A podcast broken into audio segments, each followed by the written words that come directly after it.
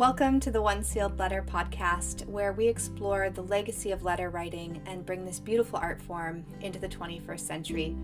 I'm your host, Kate Collier, the voice and warm body behind this podcast, and Catherine Hastings and Company, our sponsor.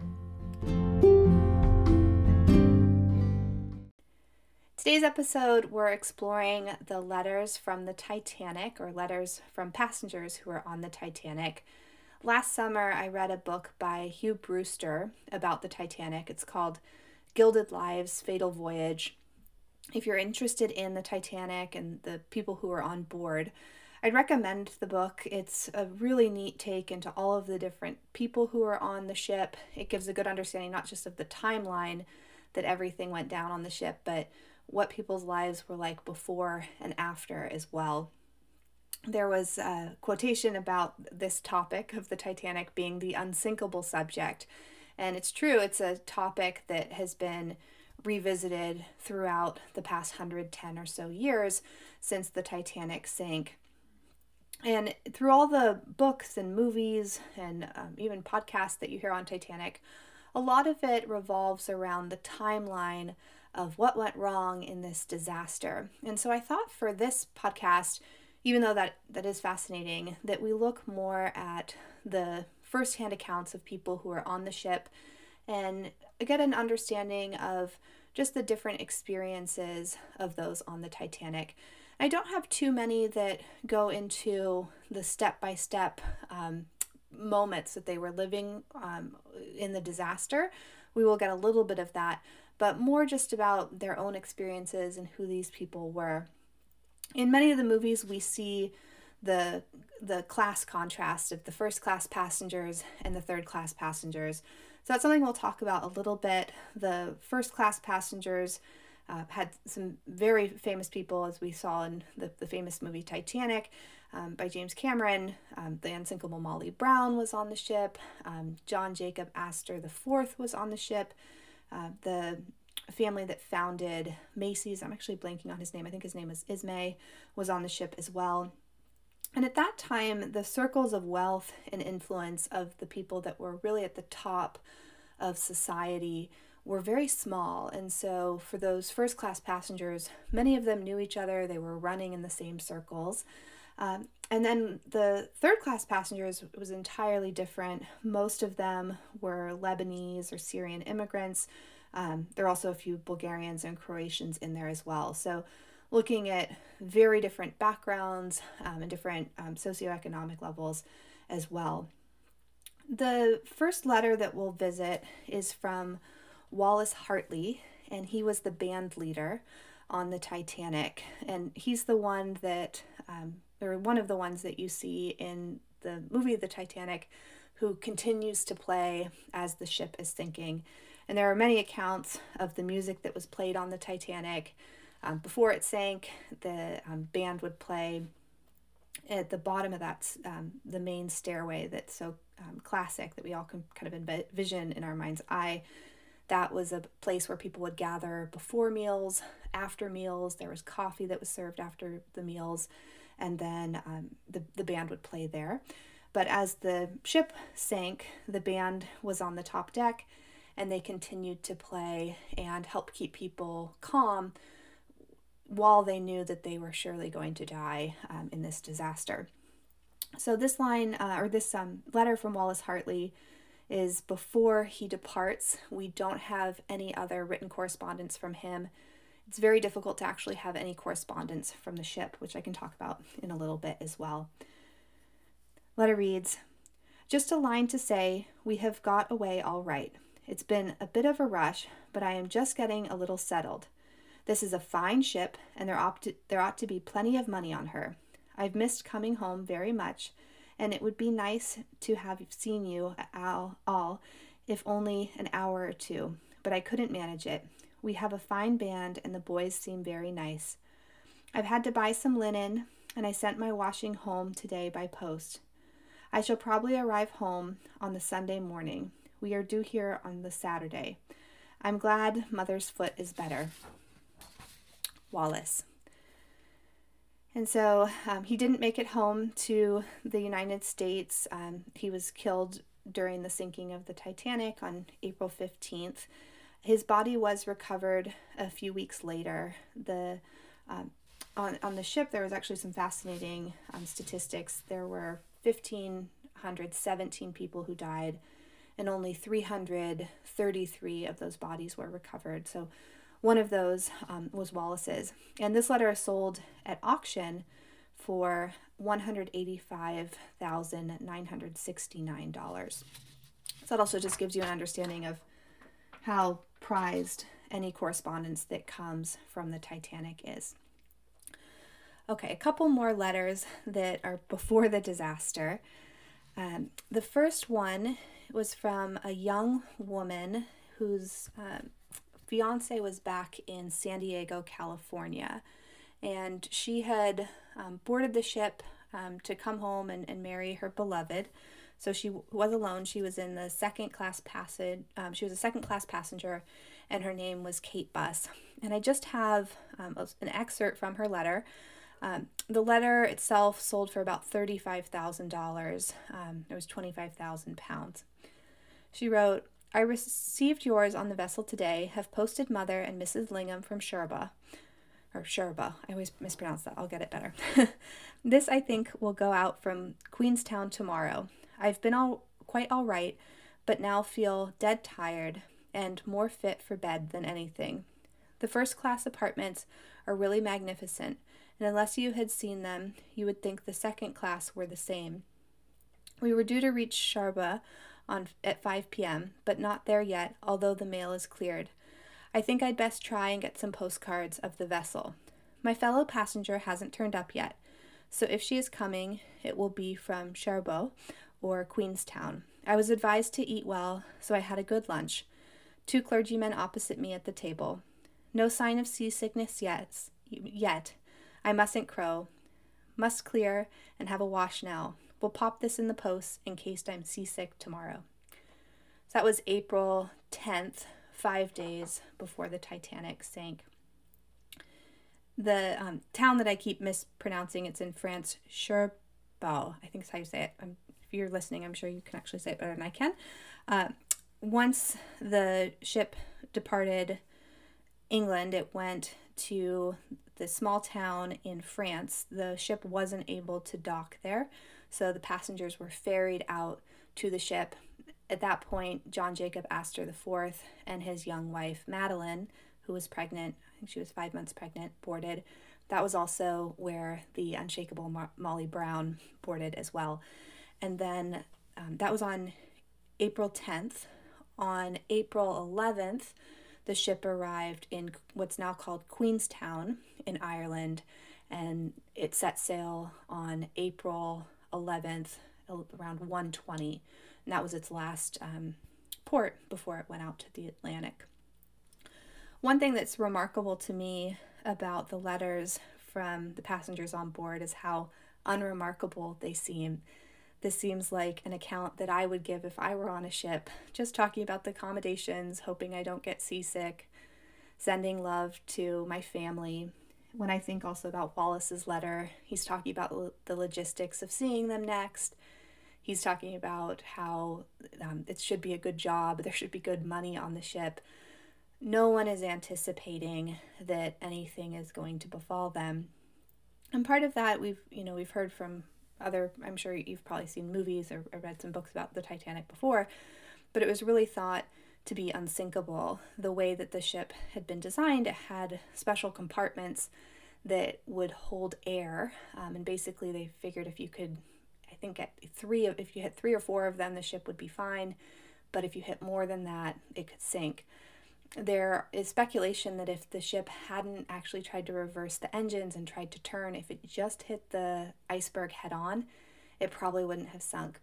When it turned, the iceberg scraped along the side of the ship, which then um, caught those compartments. There's also um, stories about the um, shifts, uh, there being a, a shift for the people who are piling the coal. And so some of the doors were open to those compartments when it normally would have been closed. So clearly, no ship is unsinkable, but the ship well, it wasn't that crazy that they thought it would be unsinkable because there were so many things in place that should have protected the ship, and it just happened that it was exactly the wrong place, exactly the wrong time um, where the iceberg had hit and when it hit. Okay, um, the next letter is still before the disaster. This was from a woman named Esther. Um, her husband Benjamin and her daughter Ava were traveling to Canada and they were going to start a new life in Canada. And I'm pretty sure they were second class, class passengers as well. I'll put in the Instagram notes for this episode an image of this letter. It has um, the wife, Esther's handwriting for most of the letter. And then at the very bottom, Ava has signed it. And so you'll hear what Ava wrote as well seeing their handwriting is very special. You do get a sense of the the mom and the daughter, um, and just how little Ava was. Um, that's something that also occurs to me when I'm learning about the Titanic is that there were these just wide-eyed children who were put in this horrible, horrible situation, and it was. Um, in some some points, people weren't panicked; they didn't think anything was going to happen, and then when it started to be clear it was a real disaster, um, it was total chaos getting people into the lifeboats. Um, I'll read the letter and then I'll tell you a little bit more about Esther, Benjamin, and Ava. Dear ones all, as you see, it's Sunday afternoon and we are resting in the library after luncheon. I was very bad all day yesterday, could not eat or drink, and sick all the while, but today I have got over it. This morning, Ava and I went to church and she was so pleased and sang, Our God, our help in ages past. That is her hymn she sang so nicely. So she sang out loudly, She's very bonny. She has had a nice ball and a box of toffee and a photo of this ship bought, um, bought her today. Everybody takes notice of her through the teddy bear. There is to be a concert on board tomorrow night in aid of the sailors' home, and she's going to sing So Am I. Well, the sailors say we have a wonderful passage up now. There has been no tempest, but God knows what it must be when there is one. This mighty expanse of water, no land in sight, the ship rolling from side to side, is being wonderful, though they say the ship does not roll on account of its size. Anyhow, it rolls enough for me. I shall never forget it. It is very nice weather, but awfully windy and cold. They say we may get to New York Tuesday night, but we are really due early Wednesday morning. She'll write as soon as we get there. This letter won't leave the ship, but will remain and come back to England, where she is due again on the 26th. Where you see the letter, all of a screw is where she rolls and shakes my arm. Uh, all, all a screw is where she rolls and shakes my arm. I am sending you on a menu to show you how we live. I shall be looking forward to a line from somebody to cheer me up a bit. I'm always shutting my eyes and I see everything as it as I left it. I hope you are all quite well. Let this be an all-around letter, as I can't properly as I can't write properly to all till I can set my foot on shore again. We have met some nice people aboard, Lucy, and so it has been nice so far. But oh, how the long, long days and nights. It has been the longest break I have ever spent in my life. I must close now with our fondest lovings to all of you. From your loving S. And then in Ava's writing, heaps of love and kisses to all from Ava. So on the um, evening of the tragedy, Benjamin put his coat around Esther, his wife, and it was a um, warm sheepskin lined coat. Ava made it into a lifeboat, and um, Benjamin told Ava that he should hold on to Esther's hand and be a good little girl. They never found Benjamin's body, but once um, Esther and Ava were rescued, Esther discovered in the pocket um, of Benjamin's coat that the letter she'd written there, uh, the letter she'd written had been kept there for safekeeping one of the reasons why we don't have many letters from the Titanic is even if um, we were to find, let's say, the, the post room in the Titanic, any organic material has been totally removed from the ship by sea life. Um, even though it's very cold down there, um, there are little, I, I don't know if you'd call them microbes necessarily, but um, little things that will basically eat anything that was organic. So, all the wooden banisters, anything that was organic would have been eaten. So, papers, um, letters, even though they probably have a hard time soaking for that long, um, they didn't survive. And that's something I find kind of fascinating. Um, as many of you know, I come from Lake Tahoe, which has really deep cold water as well, and things can last for seemingly forever in Lake Tahoe. But that's because we don't have the rich sea life that the ocean has. And so, um, with that, even um, in Lake Tahoe, there are underwater forests. You can see these um, large um, pine trees that I don't know how many hundreds or thousands of years old they are, but they're perfectly preserved on the bottom of the lake. Um, and even when people go missing, their their bodies are often preserved. There was a scuba diver that went missing when I was a kid in the 90s. And they found him a couple years ago, and he I, he didn't look alive, but he looked pretty much like he did um, the day that he went in the water. So the Titanic is definitely unique in that um, it's totally a part of the sea now, and we all can just kind of imagine what it looks like with um, the barnacles on it and um, the other other parts of kind of sea life where it's just kind of dripping um, with the bottom of the ocean, but all of the organic materials missing. I even read accounts about the gilding in the boat. Um, so a lot of the um, parts of the ship had gold leaf on them. And that also has come off. And so you now see in those spaces that were so sparkly that you're seeing the undermetal now and it's much duller. I don't know if the gold was eaten as well, but um, for all the other pieces of organic material, those um, are, are no longer available, even if you are able to get down to the ship. Okay, so um, I wanted again this podcast not to be a lot about what happened on the ship and the timeline. There are really good resources if you are interested in that, and the Hugh Brewster book that I mentioned, Gilded Lives Fatal Voyage. It does a wonderful job of telling the story of the people and telling the timeline of the ship. So you just get this really rich account of what the experience was like. But just before we go into some of these letters um, that talk more kind of after the accident um, or or from people that um, died on the ship i thought it would be help uh, helpful just to talk a little bit about the the tragedy itself so one of the parts that we hear in the stories about the titanic was how ill-equipped it was for a disaster even in that james cameron movie when rose says oh well i've done the math and there aren't enough lifeboats um, that was true the um, boat, um, the 20 lifeboats on the boat could only carry um, 1,178 people, which was far short of the number of passengers. There were, I think, 2,200 people on board. 900 of those were crew, or what they called souls um, at the time. And so, even if they could fill the lifeboats to capacity, there was no way that they could have saved everyone on the ship.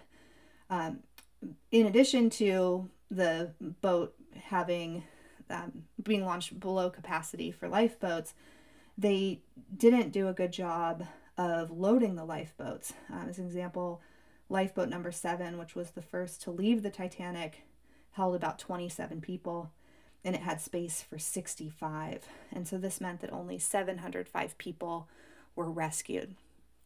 And there were some accounts about people in the lifeboats arguing about going back. Um, in Hugh Brewster's book, I learned some about that where they heard people in the water screaming for help.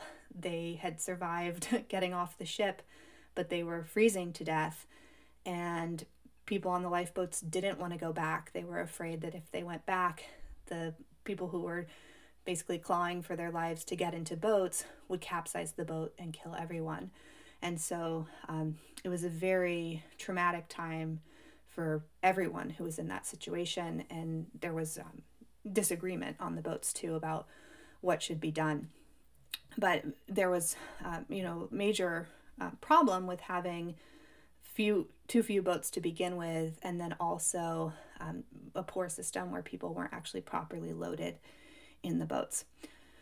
This next letter was recovered on the body of a victim from the Titanic. Um, it was found on the 13th. Um, it's from Alexander Oscar Horvelson. Um, he was a successful salesman who'd been on vacation with his wife um, in Buenos Aires. Um, his wife, Mrs. Horvelson, was rescued, but Mr. Horvelson pa- um, perished in in the um, tragedy. The letter is the only letter that they know that was from um, onboard an onboard victim that still made it to its recipient.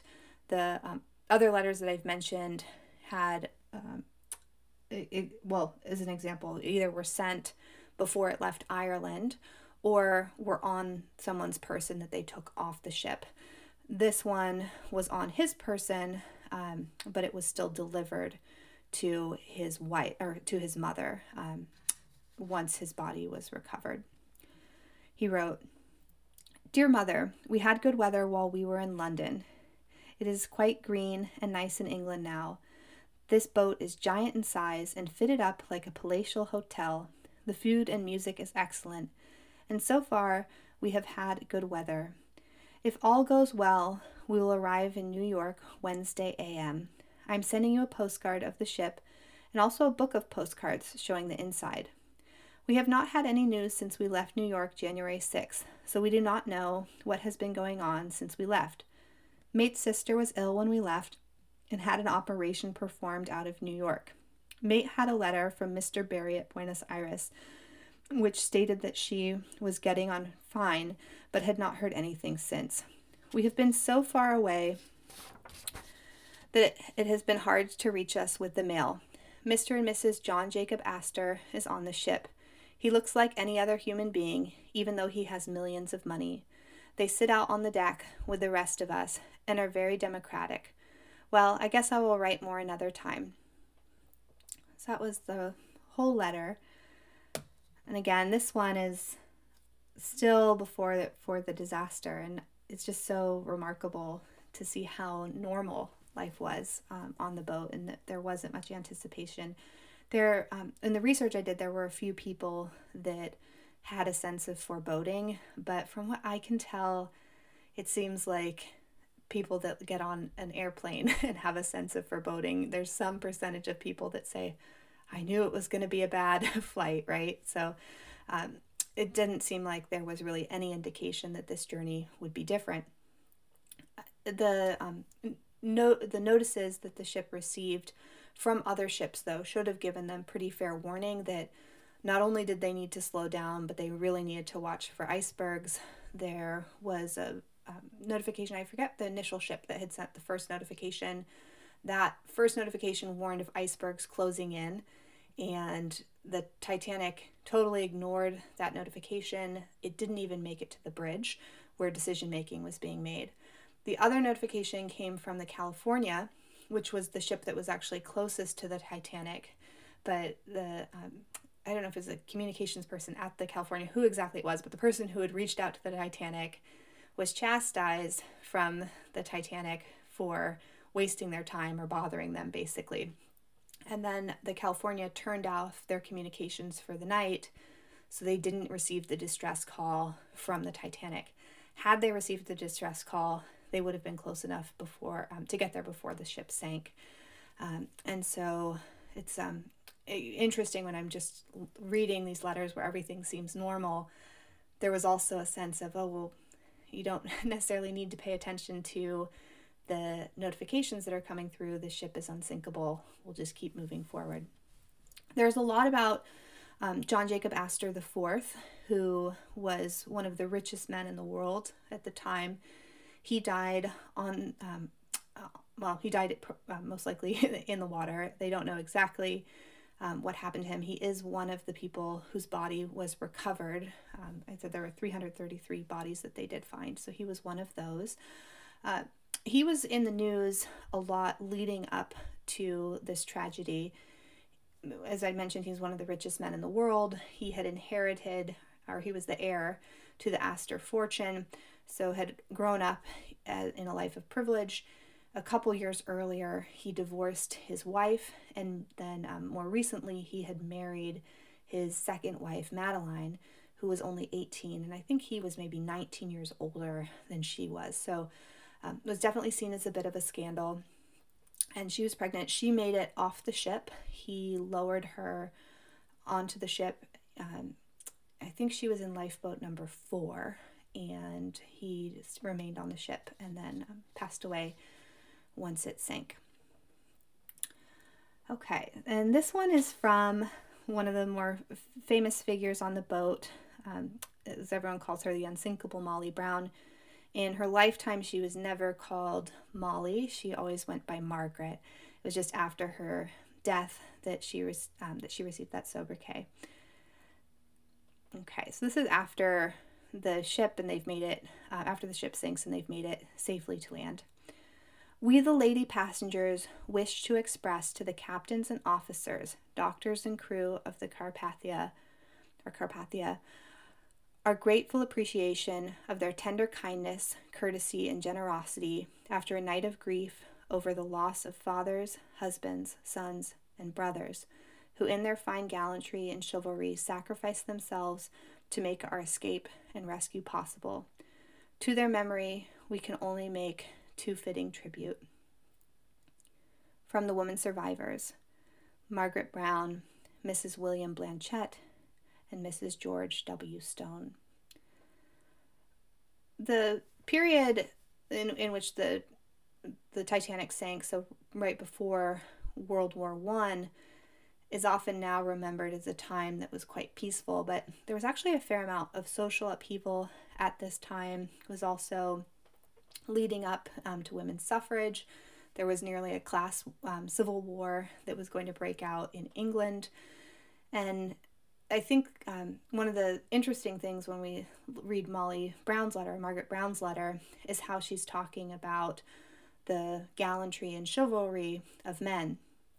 There were debates about this following the um, sinking of the Titanic, not Molly Brown's letter in particular, but the fact that women and children were prioritized. Supposedly, that was actually a pretty new thing in history that women and children would be saved over men. Um, but also, because of the women's suffrage movement gaining momentum, there were many critics who said, well, if these women want to be equal, why is it that they're getting on the lifeboats first?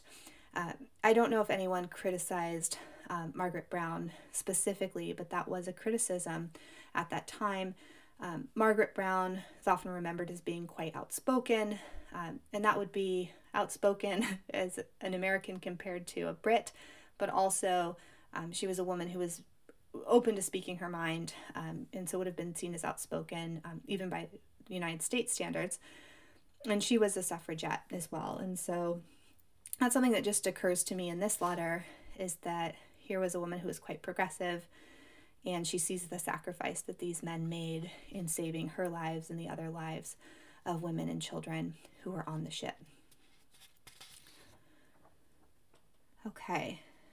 This letter was written by Nellie Walcroft um, shortly after she arrived in New York City. She was a second class passenger on the Titanic and she made, um, she obviously made it to safety. And this is the letter that, from what my research was the one that described most of the tragedy day to day, what, or moment to moment, what happened. It's written to her friend Clara. She wrote, My dearest Clara, just a line or two, just to let you know we are quite safe. After our terrible experience, one would never have believed when you saw me off on that journey before a week was out what I should have what I should have to go through. I'm so glad to say my cold is the only ill effect so far. So, Clara, to see the magnificent ship, like a floating palace, go down in the sea was an awful spectacle. We had 70 feet to be let down in the boat, and when we were going down, the, the, steerage, the steerage passenger jumped into the boat, and our officer, seeing our danger, jumped into the boat and shot the men to keep them from swamping us and when nearly to the bottom, the ropes letting the boat down refused to act, and they had to cut the rope, and we dropped. I thought that was my last minute. There was there were 59 in our boat when we got well away from the ship, and after the ship had gone down, you should have heard the cries of those poor men and wom- women. I could never describe it. It seemed to last about two hours, that terrible cry of help. After the cries had, she crossed that out. After the ship had gone down, we had to change our boats to let our officer go back to rescue. And when we got into the boat, there were four dead men and a madman. I think they pushed him overboard. I never saw him again after rowing for seven hours. We got picked up by the Carpathia. We shouted for joy when we saw the ship. They took us up with ropes and gave us all neat brandy. There were 710 rescued, so that could not put us all uh, so could so that could not put us all up so we slept on our table on tables for 5 days. They were very kind to us indeed in everywhere. The suffering was frightful, and we had 35 women who'd lost their husbands on board, and one can imagine the agony of these women, not knowing if their husbands were living or dead, or how glad we was to see New York. It was in a fever here we were given some clothes directly when we came off. There was a steamer with a hundred coffins waiting for the dead, but most that died were buried at sea. The flashlights took our photo. I was so glad to meet Carl and his friend. They soon got a cab, and we were snapshotted away. There were 70,000 persons roped off in charge of the police. They were all so glad to see us, and the world's sympathy is ours in New York. But I shall never, never go on a floating palace again. Write to me soon. Send me any recipes you have got there. With much love, your loving friend, Nell. And for the movies that I've seen, I've I've seen these scenes before, but it wasn't clear that that came from true stories. To the Im- image that she has of going down in the boat being lowered by rope 70 feet. That must have been terrifying to begin with. Then to have people jump on her boat and to have them be executed, and then to have to float out in the water and hear the death be dark and cold and not have anything to do, and then people on the boat dying with her. It's pretty amazing to me that she had the presence of mind to be able to write this letter there's such clarity in the way that she describes the situation. And it's quite short, also. It's um, amazing. It's as though she really edited it down into each crucial moment. I would love to know more about her experience before getting in the boat. What was she thinking? Um, did she feel like it wasn't maybe going to be a disaster, that maybe it was just a false alarm? Or did she start to worry even before it got time for her to go into the boat. Okay, and the last letter is one that um, had prompted me to do this um, podcast episode. It was signed by um, or written by Ben Tillett, who work uh, who worked for the Dock Wharf, Riverside, and General Workers Union of Great Britain and Ireland. I'd mentioned that even though we often think of the period before World War One as being relatively peaceful, there was a, a major um, collision in, in social class that was going on. Even the um, the Titanic was having a hard time getting enough coal to be able to launch because there was a coal strike that was happening in the United um, Kingdom, and that had started earlier that year in January the coal miners had been striking for minimum wages, and that caused a lot of complications in the shipping industry. And so, um, part of that meant that a lot of ships were just docked, they, they couldn't afford the fuel to send them out. But also, there were austerity measures taken by the major liners to um, to reduce their their coal intake or their costs. So, the Olympic and Titanic, they were sister ships were um, instructed to be dropped from 30 knots to 20 knots in order to save coal. And the um, coal strike had actually finished right before they set sail, uh, about four days earlier. It's, the strike ended on April 6th in 1912. Uh, challenge with that, though, that there wasn't going to be enough time to get the, the newly mined coal to the docks before its voyage. Um, and they in order to lift those um, speed limitations that had been placed on this the Titanic, the White Star Line, so the line that oversaw the Titanic, was going to have to find coal from other ships, and so they um, basically took um, coal from other ships that were in Southampton um, and put those out of service so that they could use it for the Titanic. Uh, the other thing that this shortage of coal had done was that um, it had caused problems um, in the supply chain of coal, so there weren't as many ships that people could sail on. It was obviously very coveted not only to sail on the Titanic, but there weren't a lot of ships that were crossing the Atlantic anyway. And so people were not only excited to be passengers, but also there were people lined up for jobs to work on the Titanic. And that probably wouldn't have been the case as much had it had um, there not been this prolonged coal strike right beforehand. I also came across a fascinating story about the White Star Line trying to end the um, the coal strike with the national coal strike. Again, the the the owners of the White Star Line were worried that there wouldn't be enough coal to even maintain their ship, and so um, a bursar for the company, his name was um, George Frederick Bull, traveled with his colleague R. McPherson, and they basically set out to steal coal from the striking miners at gunpoint. And you can actually look this up.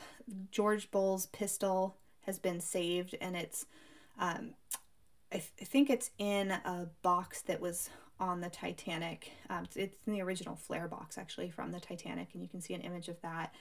Uh, the gun was sold in the UK for about 200,000 pounds, so it's a pretty um, crucial artifact from the Titanic. Um, and it was um, one that allowed, um, I guess, when they, when they held the, the miners up at gunpoint, it allowed them to, to get coal that would be used for the voyage. And again, I, I don't know the, how all of that fits together because the strike had ended by April 6th and the Titanic set off on April 10th. So I'm not sure if when they um, went there, if that actually helped end the strike or if it was more of a way for them just to get additional coal for White Star Lines. The coal that they had used um, that to, to get to the capacity that the Titanic needed had been taken from other ships that were in Southampton. Okay, so let's see. Here is Ben Tillett's letter. The executive of the Dock, Wharf, Riverside, and General Workers Union hereby offers its sincere condolences to the bereaved relatives of the third class passengers of the SS Titanic, whose tragic sinking we deplore. We also send our sincere regret to the relatives of the crew who were drowned. We also offer our strongest protest against the wanton and callous disregard of human life and the vicious class antagonism shown in the practical forbidding of the saving of lives of the third class passengers, the refusal to permit other than first class passengers to be saved by boats is, in our opinion, a disgrace to our common civilization. We therefore call upon the government and the Board of Trade to insist on provi- um, provision of adequate life saving appliances in boats, rafts, and belts which shall not be which shall not provide means of safety shall not only provide means of safety to the passengers but to the whole members of the ship's staff. We express our regret in that in order to save time and cost at the risk of life shorter and quicker routes were insisted on in spite of the knowledge of the presence of ice. We trust the saving of so many first class passengers lives will not deaden the solicitude of the government for the lives of those who belong to the wage earning classes, and call upon the members of the Labor Party to force the government the necessity of proper protection to the lives of all mariners and all passengers, irrespective of class or grade. Signed for the executive, Ben Tillett. There's a lot more around the class struggles and, and uh, the the coal miner strike. So if that's an area that you're interested, I definitely recommend doing more research there. But one thing I just that really drew me to this letter was that it was about the people's stories that we don't have, right? The people who weren't even permitted to go on the boats. Um, and many of them were not British or American. Again, they're Lebanese, Syrian, Bulgarians, Croatians. And so their stories and, and lives were lost at sea.